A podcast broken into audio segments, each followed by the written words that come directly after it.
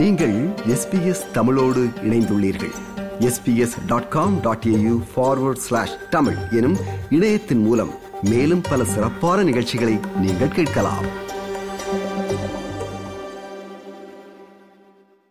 பேராசிரியர் தை தனராஜ் அவர்கள் இலங்கை பின்னணி கொண்ட சிறந்த கல்வியாளர். மெத்த படித்தவர் பல பல்கலைக்கழகங்களில் உயர் பதவிகளை வகித்தவர். மலையக தமிழ் மக்களை எப்படி மேம்படுத்தலாம் என்று ஆழ்ந்து சிந்திப்பவர். தொடர்ந்து எழுதுகின்றவர் பல முன்னெடுப்புகளை செய்து வருகின்றவர். மூன்று ஆண்டுகளுக்கு பின்னர் மீண்டும் ஆஸ்திரேலியா வருகை தந்திருந்த பேராசிரியர் தை தனராஜ் அவர்களை நமது எஸ்பிஎஸ் ஒலிப்பதிவு கூடத்தில் ரைசல் சந்தித்து உரையாடினார். வணக்கம் பேராசிரியர் தனராஜ் அவர்களே. வணக்கம்.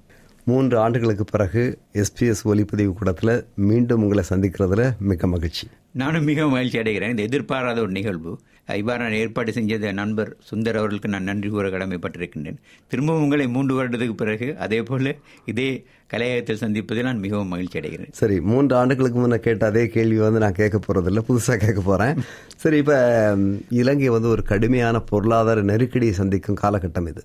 ஏற்கனவே வந்து மலையக மக்கள் வந்து ஒரு நொந்து போன மக்கள் பிற இனங்களோடு ஒப்பீட்டளவில் வறுமையில் இருக்கின்ற ஒரு இனம் அல்லது மக்கள். அவர்கள் நிலைமை இப்போது எப்படி இருப்பதாக உங்களுக்கு படுகிறது இலங்கையில் உள்ள எல்லா மக்களுமே வந்து இந்த இப்பொழுதுள்ள பொருளாதார நெருக்கடியினால மிக மிக கஷ்டப்பட்டு கொண்டிருக்கிறார்கள். அது உண்மையானது. சாதாரண பொருட்களுடைய விலை உணவுப் பொருட்களுடைய பண்டங்களுடைய விலை மிக மிக அதிகமாக இருக்கின்றது. ஆனால் இதே நேரத்தில் சில சமூகங்கள் உதாரணமாக கிராம மக்கள் ஓரளவு சமாளிக்கக்கூடிய நிலையில் இருக்கின்றார்கள். ஆனால் மலைநாட்டை பொறுத்த மட்டில் அவர்கள் தேயிலை தொழிலை தவிர வேறு தொழில் செய்ய இருக்கின்றனர். அங்கு வேறு உப உணவு பயிர்கள் பயிர்வது மிக மிக குறைவு மலைநாட்டை பொறுத்தவரையில். மரக்கறி அந்த மாதிரி மிக குறைவு. எனவே அவர்கள் இந்த பொருளாதார பிரச்சனையினால மிக கடுமையான தாக்கத்துக்கு உள்ளாகி இருக்கிறார்கள் ஒரு ஆயிரம் ரூபாய் சம்பளத்துக்காக கடந்த பல வருடங்களாக போராடி இப்பொழுது அது கிடைத்திருக்கிறார் அதே நேரத்தில் அந்த ஆயிரம் ரூபாய் சம்பளத்தை பெறுவதற்காக அவள் கடுமையாக உழைக்க வேண்டிய நிலைமை ஏற்பட்டிருக்கின்றது. எனவே இப்பொழுது உள்ள கணக்கெடுப்பின்படி ஐம்பத்தி ரெண்டு விதமான வறுமை மலையாளத்தில் காணப்படுகிறது.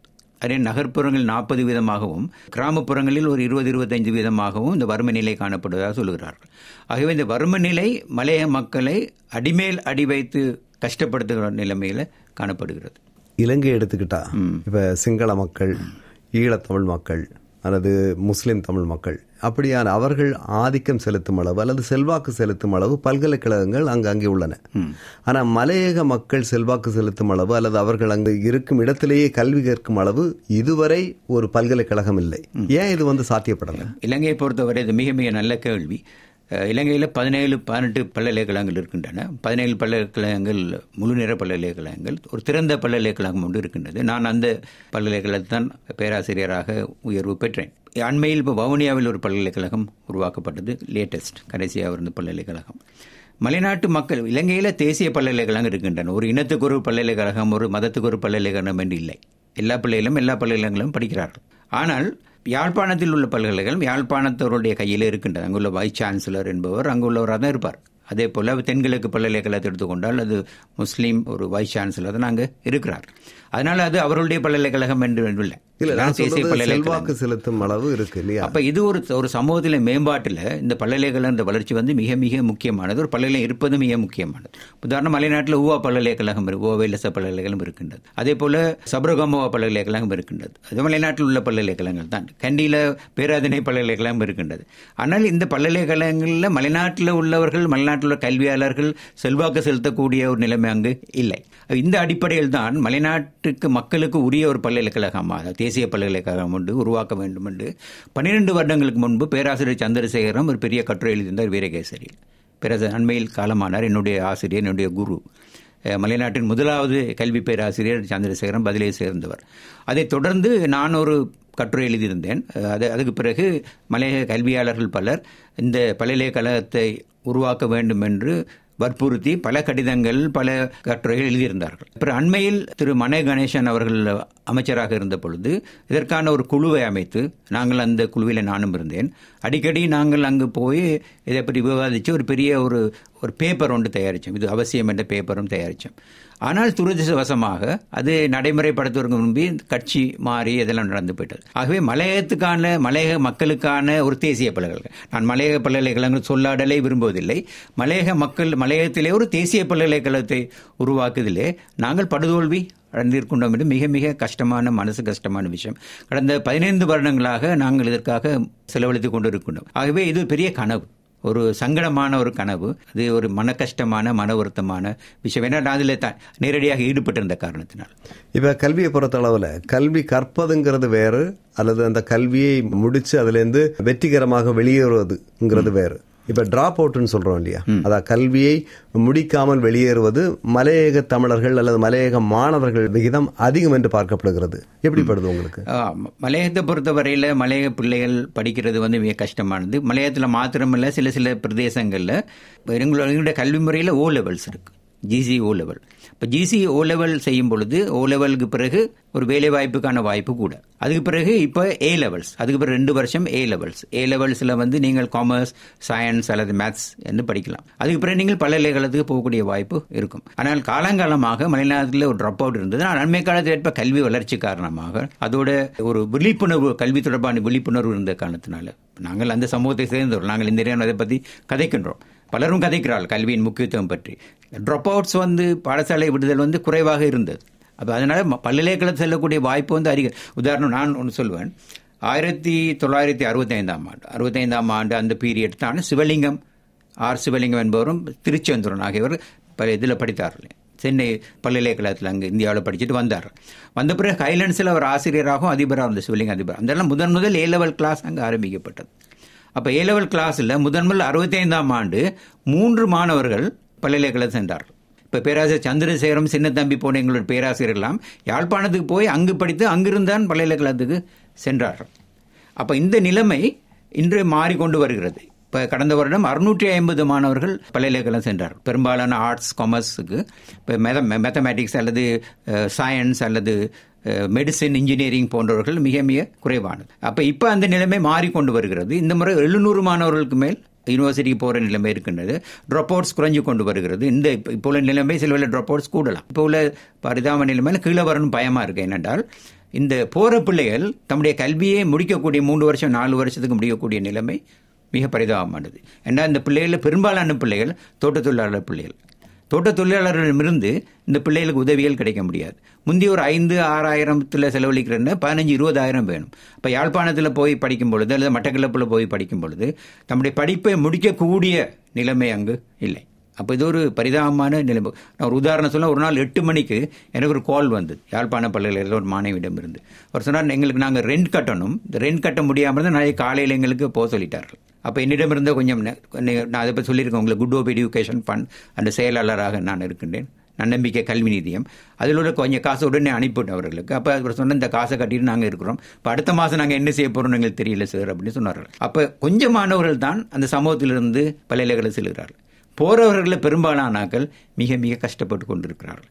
எனவே இந்த சமூகம் அவருடைய கல்வியில் மிக முக்கிய பங்கு வகிக்கணும். இப்போ என்னுடைய எங்களுடைய நான் செயலாளர் இருக்கின்ற நன்னம்பிக்கை கல்வி நிதியம் போல வேறு வேறு சில நிறுவனங்கள் இருக்கின்ற இந்த உதாரணமாக பெட்டா புறக்கோட்டில் இயங்குகிற மலையக கல்வி அபிவிருத்தி மன்றம் நியாயமான வசதியில் செல்லு செல்லுகிறது.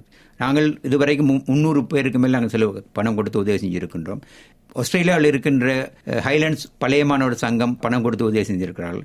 அதுமில்ல இ எயிட்டி இன்ஜினியரிங் எயிட்டி ஆயிரத்தி எண்பதாம் ஆண்டு பேராதனை பள்ளியில் பல்கலைக்கழகப்படுத்த இன்ஜினியர்ஸ் அவர்கள் ஒரு முப்பது நாற்பது பேர் இங்கே இருக்கிறார்கள். அவர்கள் ஒரு அமைப்பு வைத்திருக்கிறார்கள். அந்த அமைப்புக்கு இஐடி லெகசி ப்ரொஜெக்ட்னு சொல்கிறார் அவர்கள் பதினாறு மலைநாட்டு பிள்ளைகளுக்கு மாதா மாதம் பணம் கொடுத்து உதவி செய்கிறார்கள் போன வருஷத்திலிருந்து.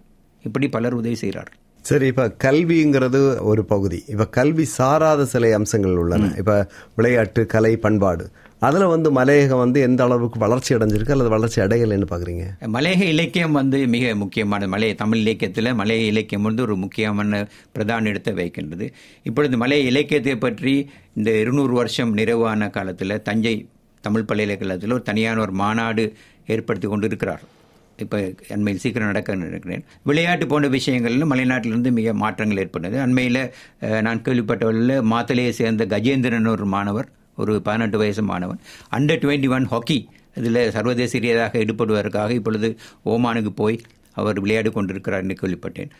பலர் மெரதன் போன்ற விளையாட்டுப் போட்டியில் தேசிய ரீதியான மலைநாட்டு மாணவ மலைநாட்டை சேர்ந்தவர்கள் பங்கெடுத்திருக்கின்றார்கள். இந்த கல்வி வளர்ச்சி ஏற்படும் பொழுது பாடசாலைகளில் விளையாட்டு வளர்ச்சியும் ஏற்படும் ஏனைய சமூக வளர்ச்சியும் ஏற்படும் கலை இலக்கிய வளர்ச்சி ஏற்படும். எல்லாமே அடிப்படை வந்து கல்வி வளர்ச்சியில் தங்கியிருக்கின்றது பணிவான அபிப்பிராயமாகும். ஆகவே இதனை மேம்படுத்தும் பொழுது கல்வியை மேம்படுத்தும் பொழுது ஏனைய சமூகத்தின் எல்லா அம்சங்களிலும் ஒப்பீட்டு ஒப்பீட்டளவிலான மாற்றம் ஏற்படுவதை தவிர்க்க முடியாது. அது தொடர்ந்து நடக்கும். ஆகவே அடிப்படை இந்த ஃபண்டமெண்டல் என்று சொல்றத கல்வியை நாங்கள் மேம்படுத்தும் பொழுது மிக மிக முக்கியமானது.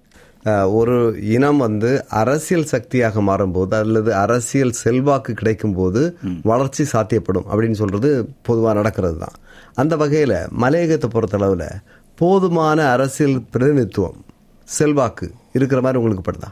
என்னுடைய பிரச்சனை இதில் தான் வந்து. இப்போ ஆயிரத்தி தொள்ளாயிரத்தி நாற்பத்தி ஏழாம் ஆண்டு அந்த சோல்பரி கான்ஸ்டியூஷன் முதலாவது எலெக்ஷன் நடந்த பொழுது எங்களுக்கு ஏழு எம்பிஸ் இருந்தார் பதிலில் ஃபர்ஸ்ட் எம்பி ஒரு தமிழர் சுப்பையா. செகண்ட் எம்பி தான் ஒரு சிங்களவர்.